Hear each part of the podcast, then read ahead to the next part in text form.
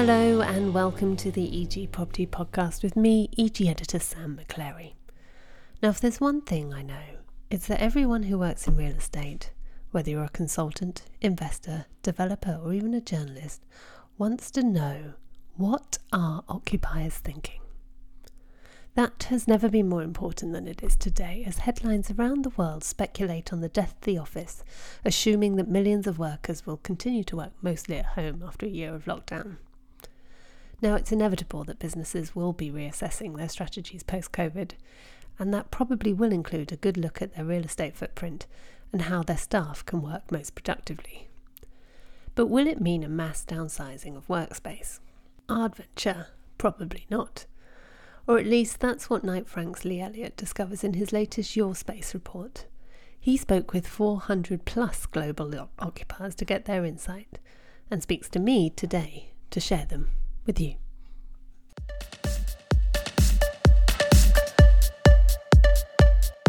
Joining me today on the EG Property podcast is Lee Elliott, Global Head of Occupier Research at Knight Frank. We're here today to talk about um, what every real estate investor, agent, uh, anyone in the world of real estate really wants to know, which is what are occupiers thinking? More importantly, what are they doing or what are they going to do? And you have um, recently published your um, your your space um, research where you look at um, or talk to 400 occupiers around the world to get their their views on, on what's going on. You first did that report back in 2018. Latest report, as I say, is just out, and what a year to be asking those those Absolutely. questions. Um, uh, so so give us a little overview of of what you found out from from this latest report. What are global occupiers thinking? Yeah, so Sam, I, I mean, I think the first thing to say is that we've all become accustomed over the last 12 months to reading a lot, particularly in the mainstream press, about you know what's likely to happen, lots of proclamations of revolution, etc. Very little of that analysis has been grounded in the real world in terms of what business leaders and real estate uh, managers within business are thinking. So that was really the premise behind not just this report, but the 2018 report to actually get the voice of the customer uh, into play. I mean, I think real estate has gone through a customer centricity belatedly. Mm-hmm. Um, and now, you know, ever more so, we're going to need to think about what the customer's really thinking. So that was the premise. Um, and as you say, we, we've gone to 400 occupiers. Collectively, they employ about 10 million people around the world as a, as a conservative estimate. Um, so they're in control of a lot of real estate and potentially a lot of futures uh, for, for, real estate investors and the like. And you know, we wanted to just try and get below the surface a little bit, get beyond the hyperbole, and start to think about actually what's really going to happen. Um, and I think you know what we've done with the research is try to create a framework of uh, or a, a, roadmap. They're pretty popular at the moment, right? Roadmaps, but a, a roadmap for the sorts of things that occupiers will be thinking about and how that will determine their real estate choices of the future. And what we've struck upon is four S's.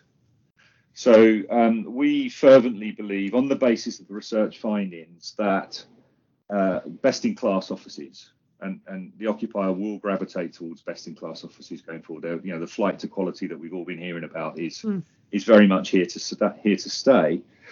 Um, yeah, best-in-class offices are going to be characterised by these four S's. The first is strategic. So you know, I don't see many occupiers in the future taking real estate as a box to put people in or a simply a factor of production or even a cost to manage downwards, although cost will be an issue. You know, real estate is going to be mobilized by occupiers to really make a difference to their business strategy and particularly the transformation strategies that I think most businesses will face up to in a post-COVID world, particularly things like digital transformation and resilience and all the all the things that we've become accustomed to over the last 12 months. So strategic, you know, and, and strategy is the first S. The second S is safety. Hmm. Um, you know, clearly the one thing I think COVID has absolutely done is exacerbated our sense of the need to be safe within the workplace. Um, and what we believe is that health and safety considerations will join a trend that was already in play, which is that of well-being, to really define uh, the best-in-class offices. So places that keep people safe and support their their well-being in, in the broadest possible sense. Uh, the, the, third S is sustainability. You know, something I know you're particularly passionate about, uh, um, and, and, as we all should be, know, given the impending sort of climate crisis and the role that real estate has to play in that. Um, we have noted in our survey that there's a lot of move of, of occupiers, big businesses towards net zero carbon. Uh, but what our research shows quite clearly is there's a sort of fundamental disconnect between corporate ambition hmm. around net zero and action, um, particularly real estate action. And the, the connections are not being fully explored or exploited, and I think they will need to be in short order. So that will point towards a gravitation towards more sustainable product, but also obviously a more sustainable um, running or operation of, of, of offices longer term both of those things are going to be important. Uh, and then the final S is, uh, is, is smart, you know, and and the adoption of technology, and particularly sensor technology and the data it generates to inform the real estate decision making process. I mean, I think there is a feeling, probably quite accurate, that a lot of uh, occupiers are acting on gut feel, market opportunism, or the wants of their C-suite leadership uh, and actually are not able to challenge that gut feel or are not able to provide an alternative because they've generally not had good data. The data they've generally had is how much money they spend on real estate. Uh, and I think the adoption of smart technology will support that decision making process. But not only that, critically, I think what it will do is ensure that the workplace environment is better managed to support those sustainability issues. Um, and the workplace experience uh, is going to become uh, better curated through data. And let's make no bones about it, workplace experience is where the future's at. You know, I, I, think the notion of going to an office just to sit at a desk and administer email, which we've all been doing remotely for the last 12 months, uh, is a thing of the past. We're going to want to go to the office to engage, to collaborate, to socialize, and to have fun. Uh, and we need a workplace experience that supports that. I think that might be one of the most significant changes that we're likely to see in the next cycle. Does that mean there's actually five S's? So we should put social social down there as Good well. Good point. Yeah. I, I think that's probably a, a, a fair comment. I'm, I'm, sure there are other S's out there as well if we look hard enough. But I, I mean, the point about so, socialization, I think you know, I, I, think we've done a pretty bad job. The business leaders and the real estate industry have done a pretty bad job at sort of taking the fun out of the out of the workplace. I mean, it's obviously a serious place as well. You know, it's where you get, are productive, and I think generally it's acknowledged that where pe- most people are most productive.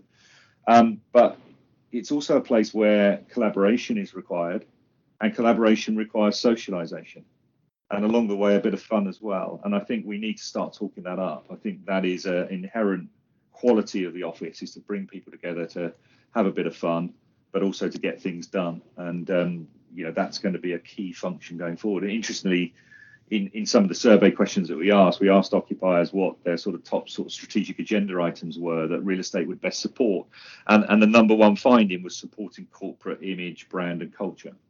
And you know, ultimately, what is a brand? You know, a brand is the the, the sum values, I suppose, of the people that are operating within the organisation. Mm. That could be one definition. So actually, if you've got a, a space that supports those people to be uh, you know, don't necessarily like these American terms, but you know, their better self or you know, the, words to that effect.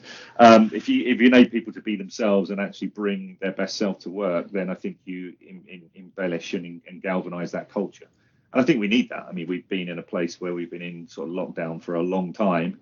Uh, or it certainly feels longer than it's even been. And um, you know, we've all lost a sense of that connection and, and cultural identity that needs to come back definitely. And and we've kind of been through haven't we a bit of a sort of 360 in terms of um, views of the office through lockdown. So lockdown one it was you know it was very much oh death of the office we can all work from home and no one no one wants to go there because it's so wonderful being at home. Then by the time lockdown three came a lot of people that i spoke to said oh this is the best thing that could have ever happened to offices because suddenly we all got all got desperate to to go back. And you know that's us as individuals. And i wonder from from the conversations you've been having with so many occupiers whether they went through that same process too or whether they're you know they think a bit more long term than we as individuals might.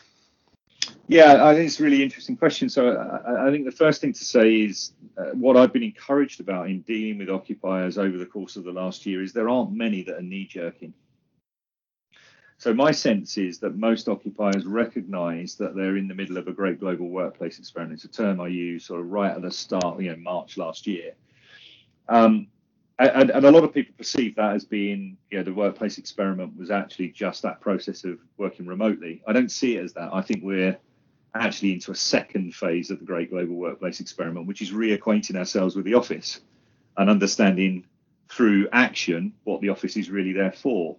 And I think what's encouraging is a lot of occupiers have almost sat back and recognized the inevitable, which is lockdown and you know building operational resilience through a period of lockdown, uh, and not making too many choices and, and, decisions about the office unless there are breaks and expiries required them to do that. And generally, then they bought time by regearing or or renewing over the short term. So, you know, the revolutionary tone that's been in, again, the mainstream press. I feel like I'm bashing the mainstream press a lot, but, you know, you go ahead. but in the mainstream press, you know, there's a lot of talk about, you know, revolution and occupiers are going to do this, that, and the other. And, and actually, in 20 years of working with occupiers, the, the one fundamental is they always need a break or expiry to drive action. And those breaks and expiries don't neatly align with a crisis generally. So, you know, I think what we're likely to see, and the tone that we've adopted within the Your Space report, is that you know we're likely to see an increased sort of evolutionary cadence of how occupiers think about the office and therefore what the office becomes, rather than sort of a cliff edge sort of revolutionary moment when you, we do a, an about turn and, and, and, go off in a completely different direction. I don't see that at all. Uh, you know, the four S's that I've outlined, they've all been around pre-COVID, and they'll all be around once we've dealt with COVID. Um, and that's what's really going to drive strategy. COVID just sort of heightens the uh, the senses, I suppose, around what issues are important. Uh, and, and back to your point, you know, I think that reacquaintance with the office will give occupiers some real read on how people want to engage with the office, why, and therefore what the office needs to become in terms of its design, um, its experience, and, and the environment it presents.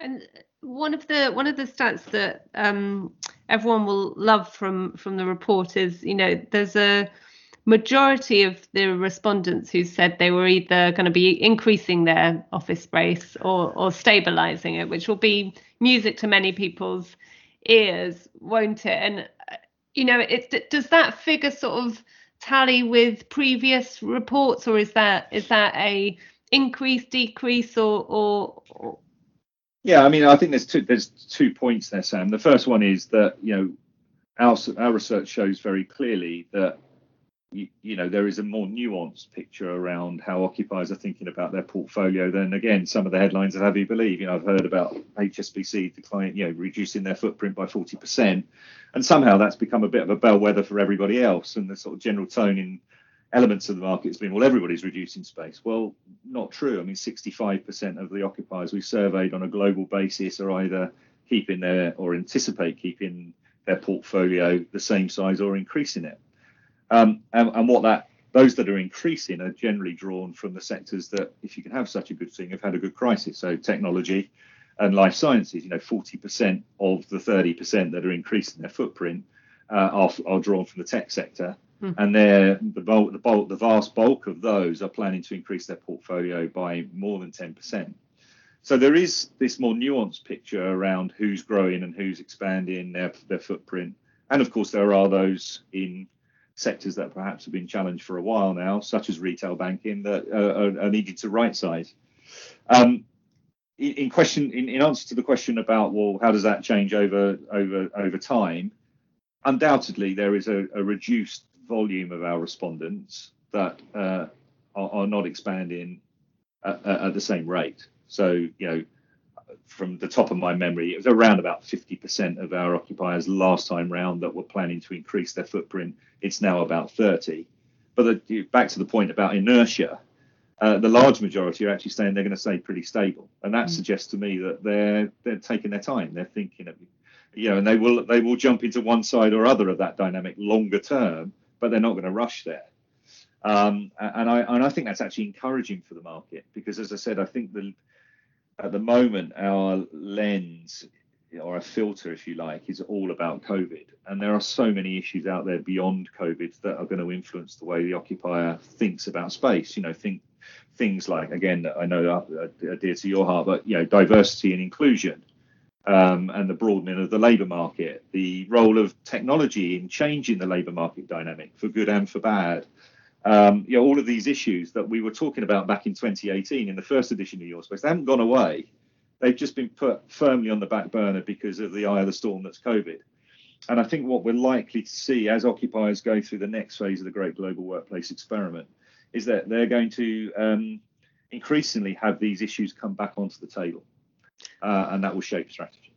And so that sounds to me like there is a variety of opportunity there for for the real estate industry to to see to seize upon. If it you, you know you talked about there being this disconnect between the corporate ambition on sustainability and their their real estate. That to me sounds like you know ding ding ding. If i'm a real estate um, provider if i'm offering up the right kit then you can you can help those corporates bring those two things together. Absolutely. You know if real estate strategic which you know 90% of our survey respondents believe real estate's a strategic device for their business okay? And that's actually up from 2018 it was 85% back then. Mm. so um, you know a, a relatively moderate change but a, a, sample actually that's three times bigger than 2018 so um, if real estate strategic, I would argue that the real estate offering needs to be strategically aligned. Uh, and I argue this a lot with clients all the time, which is that you know we need to do a better job as an industry in selling to the customer. I talked about customer centricity at the start. We still product sell to the customer, mm. and you know if you sell products, you get commoditized. It's all about price. But actually, if you sell a solution to a bigger problem, such as sustainability, not exclusively so, but that's you know a, a biggie. If you start to truly sell a solution to that problem, price generally falls away from the conversation. And uh, I think sustainability is the absolute dominant frontier around that. Um, we say within the Your Space report that this is this is a moment of opportunity for education across the industry, and everybody's involved. It's not just an occupier problem, it's not just a landlord problem, it's not an advisor problem, it's everybody's problem. And actually, of course, it's everybody's problem because we've got 30 years to save the planet from catastrophe, right? So why wouldn't it be everybody's problem? But you know that penny's only starting to drop now. Um, what I'm encouraged about is that 10 years ago, when we came out of the last sort of major global crisis, the GFC, you know, sustainability just got put on the side-ins. Mm-hmm. Well, we can't afford for that to happen this time because then we'll only have 20 years to save the planet. So at least we're getting the recognition that this is an issue that needs to be addressed. But what I think we absolutely need to do through this process of education is exchange best practice ideas, exchange the, you know, get beyond the marketing dynamic. You know, how many times you see, you know, and I know it's an overused phrase, but greenwashing, you know, you know, we've got an accreditation, great. So if you're selling the solution to the occupier, what does that accreditation actually mean? Okay, they can tick a box, but what does it mean for the run costs of their building? What does it mean for their achievement of a net zero carbon target?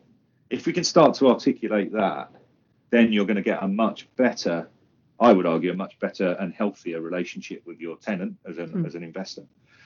Uh, and that healthy relationship is probably going to, or most likely to, be reflected in price and, and return and therefore uh, investment value uh, and, and longevity of income. But if you ignore all of that and you just keep selling product, I, I think you're going to get less performing asset and you're actually going to put that income at risk. It's interesting, isn't it? Because I, I am having this conversation more and more about um, so moving away from product to solution. We saw it, you know, when we were talking with WiredScore about their new smart smart score, yeah. and that being, you know, it's not about the tech, it's about what the what the tech enables and what the end user is getting out of it. And i get you know Absolutely. that's what if you know that's what occupiers want. They don't of course they care about the building because we all want to be in in nice but nice buildings but they want to know what that building delivers for them. So is it a is it a question of of the language that the real estate industry needs to use to better communicate with with occupiers well, listen, you know, I, I, think language is part of it, but of course, just by changing language, you get accused of semantics, right? there has to be some some authenticity there. I was interested on a on a, um, a commercial conversations a series that we host at Knight Frank with with Emily uh, Prideaux from Derwent, and you know Derwent are brilliant because they've been using the, the word customer for you know, at least 10 years and, and longer, I'm sure. And and I think that's reflected in the product that they develop and and you know the relationship they have with their customers and and their ability to sort of sustain those relationships. So I think the language we use is important, but I think it's all about authenticity. And I think about it's about recognizing. It's very interesting. Like when we did the 2018 Your Space research, and I started taking that on the road. I had one slide at the very start of the presentation, which was simply the words structural change hmm. in big, bold, you know, 65 point font. And so just put that in front of people and said, this is what we're going through. And we're still going through it. And we're going through it with an even more acute awareness now because of COVID. And an element of that structural change is we need to get beyond landlord and tenant towards customer and supplier, but we also need to get beyond recognizing real estate as just a physical product. Mm. If, if you ask me what one of the most fundamental challenges for a landlord addressing a customer is going forward, what are you going to do, Mr. Landlord, to provide a compelling workplace experience? What services are you going to put into your lovely bricks and mortar? Because we all generate pretty good bricks and mortar now, particularly in the context of the London market. You know, all the product that was being developed because of planning regime, etc., is sustainable. You know, to yeah. to a, to a, a, a great degree. So it's not actually about the bricks and mortar anymore. It's about the service that you provide, and therefore it becomes about hospitality mindset, which is utterly customer centric. And I, you know, I, I see. I mentioned Derwent. There are obviously lots of others in the in the marketplace that are on this uh, path. But are there enough? I'd question whether there are. You know, I, I, still think there are many that see it as a bricks and mortar business, and I, I think it's way beyond that now. If you want to secure customers and have good engagement with them, and therefore longevity of income. And and in terms of um, you know some of the some of those solutions, some of those um, elements that occupiers are asking for in their buildings, that that that hospitality service that they want from from their real estate. What are you what are you finding finding there? Has that changed over the last year, two years? I'm not sure it's changed over the last two years, but I think it will change quite markedly over the next five. Mm. Um, and the most obvious sort of uh, sort of manifestation of this is sort of building level amenity. Um, yeah, what we've shown very clearly in your space is the expectation of employees from their employer about the amenities they provide in the workplace is becoming ever broader. As a case in point, you know what, what I, I wrote an article in the 2018 survey which said it's great that we're seeing more amenities supporting people's physical well-being, you know, end of trip facilities, you know, all the stuff that's de rigueur in the market now. But the next frontier has to be mental well-being. Mm. This is in 2018, and actually, very few buildings were really uh, were being positioned as a solution to um, the, the, the the epidemic that we're facing around mental well-being. You know, mental well-being, depression, anxiety in the workplace they reckon, you know, the World Bank reckons costs the, the global economy about a trillion dollars a year in lost productivity. What business leader wouldn't want to address that? So therefore, real estate needs to address it. And very encouragingly, in this latest survey, facilities, amenities that support mental well-being is actually ranked fourth, having not appeared at all in 2018. So, you know, I think it's about amenity, but I think it's about a broad church of amenity. And when I say that to landlords, they always sort of they recognize the point, but they say, well, we can't possibly provide all of that. And, and I absolutely get that. And I think that's, that then lends, lends itself to a really interesting point about the future of cities or villages within cities. Because I think what will happen as a direct consequence of this broadening requirement for amenity is that landowners and, and building owners will club together and work much more collaboratively and often with local authorities, whether it's directly or in the sort of context of business improvement districts, to, to create uh, a more compelling and cohesive amenity provision across a geographical area. You know, the estates are kind of ahead on this because they control all that. So, you know, you look at VL and British Land and others, you know, they can do that because they've got estates. And I think the estates are going to have their moment again, uh, uh, uh, you know, perhaps ironically. But it's about creating an amenity provision that supports a better, richer workplace experience that gives people a reason to invest in their commute mm. in a world where they're going to have choice. Uh, and creating something that's really vibrant. And I think you know not only will building uh, occupiers and owners benefit from that, but so will sort of you know the city of London, the West End, and, and any any anywhere in between or beyond. Did you did you find in your discussions with occupiers anyone sort of talking about, you know, we've heard um, chats about what you know one of the greatest amenities now being um, big sky or you know having having outdoor space, fresh air.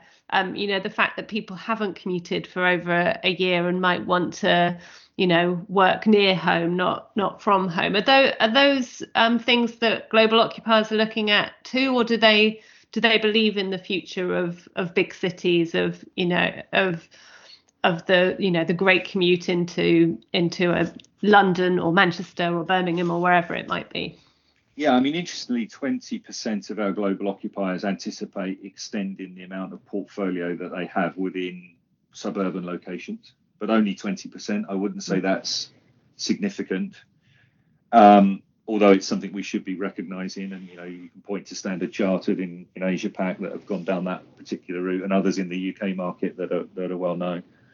Um, I, I think there is a there is a message here about cities. I think there is still a desire to to to gravitate towards cities, but much like the office itself, the relationship with cities or the relationship with the office is going to be much more fluid and flexible.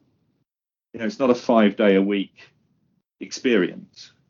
Uh, I, I, I, dread to now use the word hybrid working because it's in my view, it's going to become the co-working of, its, of, of this cycle because co-working lost all definitional distinction after about six months of use. I think we're going to go exactly the same way with hybrid. But yeah, the notion of working much more flexibly uh, and, and potentially, you know, for some tasks, for some people, for some of the time, you know, uh, remote working will will absolutely be part of their working existence. But so too will the appeal of cities to come together, to collaborate, to socialise, as we've already discussed to ex- explore and enjoy the city. You know, I've actually missed. I'm only 30 minutes outside of London. I've enjoyed. I've, I've missed going in. You know, um, not just for work, but just for for general sort of um, uh, activity. So. I, I, don't think this is the death knell of the cities. And in, in some cases, you could argue that by uh, cities, our relationship with cities becoming much more flexible and fluid, the cities themselves might become more cohesive you know, when you think about London, London has an average commute time of about 75 minutes. Mm. Um, that's not sustainable on a five day a week basis. So, actually, if people t- do start to pull on the lever of remote working or working closer to home uh, with greater regularity, maybe the city itself becomes a little bit more manageable, a little bit more enjoyable, you know, a little less dense and a little less crowded. You know, maybe I'm a, a bit too utopian in that. I don't, I don't know, but it's, I, a, it's a nice I'd agree. Thought.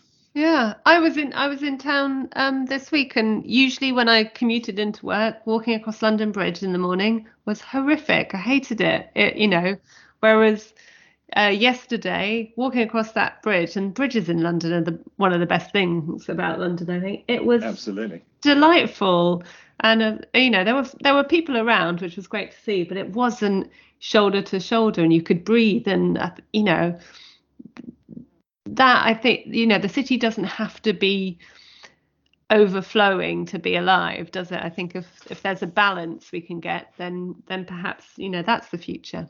I think that's right, and that absolutely comes back to what we were saying about the workplace. It's about it's a rich experience. It's not an experience you want to shy away from or you can't wait to escape from. It's something you want to embrace and and and, and be part of.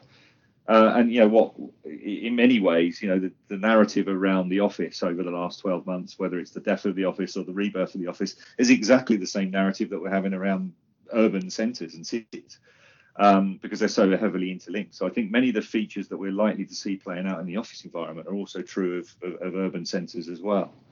Um, notwithstanding, there are some other challenges around retail and leisure and all of those things, but um, I think it's about richness, richness of experience.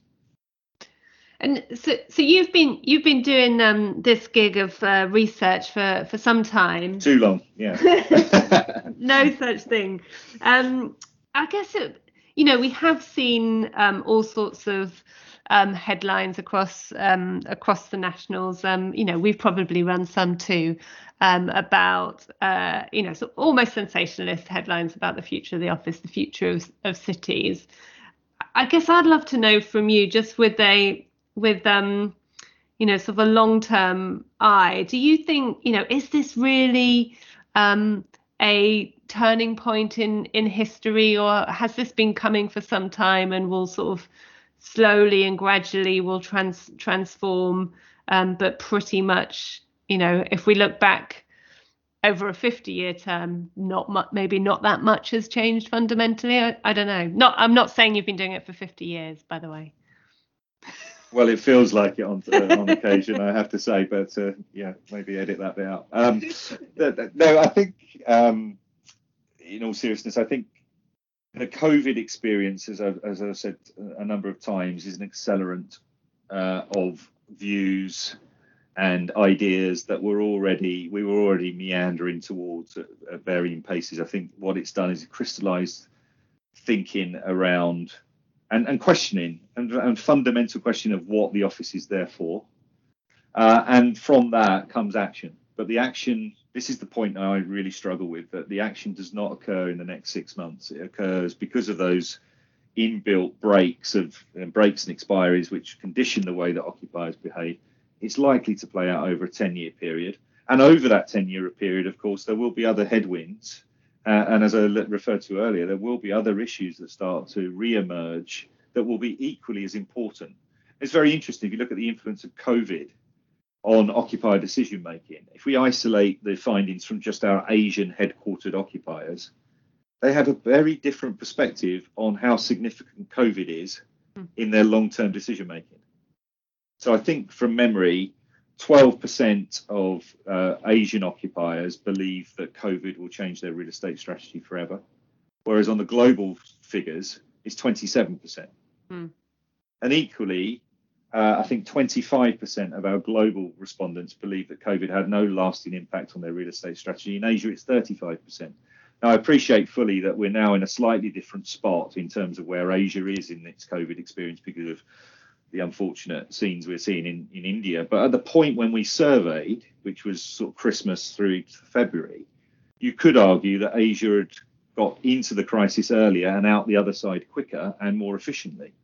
And that would have conditioned the responses that we got. And I think it's therefore very interesting that occupiers uh, in that part of the world have tended to see COVID as one of, of many influences rather than the only influence.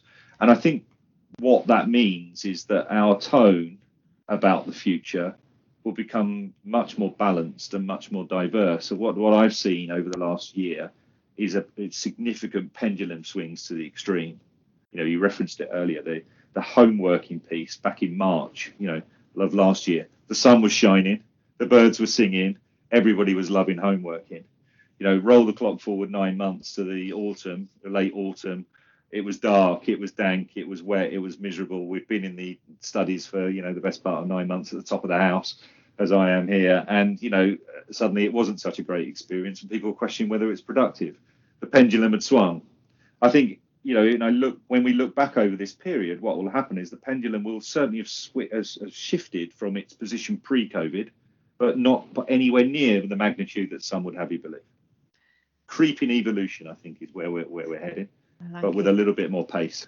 Yeah. Yeah, really interesting what you're saying about the difference in viewpoint from from Asia and and and here perhaps. And I wondered if that is because, you know, here in the UK, perhaps in the States as well, we've been protected um, for a long time. We've never really seen any you know, we haven't seen famine, we haven't seen um, disease. Uh, you know, the, the worst we've probably had in the UK is the foot and mouth, isn't it? And yeah. and I wonder if we've become a bit complacent about you know the the big global issues that are facing the the planet, and so you know maybe there was a little bit more knee, knee jerk um, among those um, parts of the the globe that thought they were sort of sitting sitting pretty. I, I guess.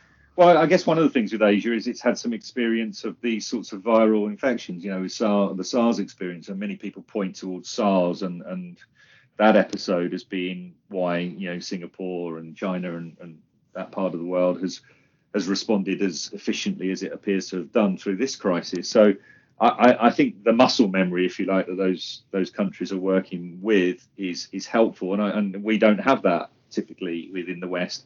I'd also say that you know, well, this is one observation I have of the whole debate over the last 12 to 18 months. It's a very Western-led debate.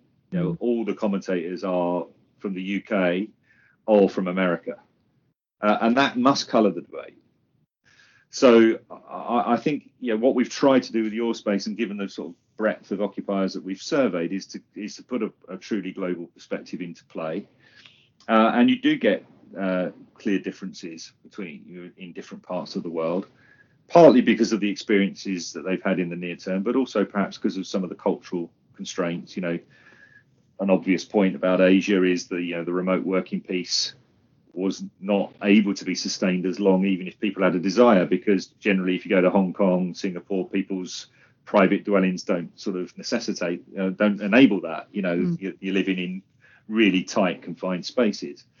Um, uh, equally, you know, there's a different geopolitics working. You know, one of the things that we found in the survey is, and this surprised me a little bit, was that four in 10 of our global occupiers that we surveyed anticipate or, or feel that it will be very likely, fairly likely, or definite that they will relocate their headquarters within the next three to five years. Essentially, the, the HQ building is up for grabs. It's function, potentially functionally obsolete. If you go to Asia, that's seven out of 10. Um, and part of that is because a lot of the companies that we uh, spoke to were Chinese, um, you know, and, and, and probably from the, in terms of their global aspirations, their springboard into the global market is probably not mainland China. It's probably Singapore, which will drive that HQ relocation piece. So there's some really interesting nuances, and, and this is the point I've been trying to make in, with clients, particularly over the last couple of months, is you know, yes, there are headlines out there, but you have to dig below them and you have to look at the nuance. And there is ever more greater nuance and and and variety in how occupiers are responding. Um, you know, it used to be thought that there was sort of only a couple of sort of playbooks for for real estate. I, I don't argue that any longer. I think uh, yeah, there's a there's a multiple of playbooks dependent on corporate culture, corporate legacy, attitudes of staff, demographic. I was never a I was never a subscriber to the thoughts of you know how how significant the thoughts of millennials were partly because I wasn't, I didn't classify as one, I'm sure. but yeah, the the reality is that yeah, what COVID has done and their COVID experience has done has made that demographic piece really quite acute. You know, mm. I talk to senior partners of law firms, they're finding that their their younger people are not necessarily in private dwellings that are suitable and productive. But not only that, they're missing out on valuable tacit learning by not being in the office, and therefore the next generation of lawyers, for example, um, are, are, not, are not getting the skills and the development opportunities that their their um, you know their, their colleagues, their older colleagues have had. That's a massive issue. Mm. Um, so yeah, there's a lot of dynamics here, and I think yeah, we we've been saying that it's not one fits one size fits all response to this situation or indeed any other. The workplace will become more varied, and you know, pulling that back full circle, that's why landlords need to do a lot more work, in my view, in understanding who's the other side of the table. You know, who is the occupier? What is their business going through? What are their dynamics? What is their culture? Now, how many how many landlords actually do that to that level of due diligence? You know, they're looking at covenant strength, yeah, absolutely, and mm. financials, but are they getting under the bonnet? Are they really understanding the the the, the organisation they're trying to secure for their buildings? Mm, the organisation and its people, I, I absolutely, suppose. absolutely, yeah. So we'll we'll put a link to the to the um, report in in the podcast because I think there's so much there for for everyone to take you. take away from that. But um, if you were to give one piece of advice to I guess to you know to the investor developer market um, as a result of what you've learned, what w- what would that be? My fundamental piece of advice is, you know, work harder to understand the occupier and go go below the generic headlines to actually truly understand the nuance because the nuance is where the value is um, and and that's where the depth of, of, of customer interaction will come from um, you know i think we're way beyond product. We're into solution as we've said. Um, we're we're way beyond provision of environment. We need to be thinking about the provision of experience. And to do that you absolutely need to understand your, your occupier, your customer, uh, with a greater um, depth uh, and, and, and almost greater regularity. One of the, perhaps the last point, I know I can go long on these things, so I'll stop. But yeah, one of the things that I would say is encouraging of the COVID experience is 60% of our occupiers have said that they've had a greater engagement with their landlords, mm. albeit from a place of crisis and crisis mitigation. But what a great opportunity.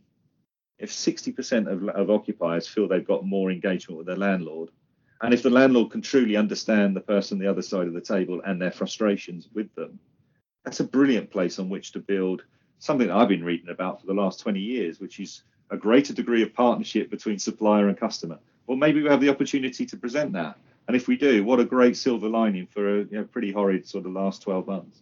I think that's that's brilliant and really encouraging to hear because you know on the on the flip side of that in, in terms of the the retail retail landlord relationship that appears to have gone a little bit the other way so Absolutely. hopefully that will that will come full circle and uh, I love um, the nuances where the where the value is. I think that's a, a really great great piece of advice. Lee, thanks ever so much for that really fascinating um, insights into into what the occupiers are, are thinking. Uh, and uh, yeah, people do go and check out the report because you will find all sorts of nuggets of advice and intelligence in there. So Lee, thank you so much for joining us.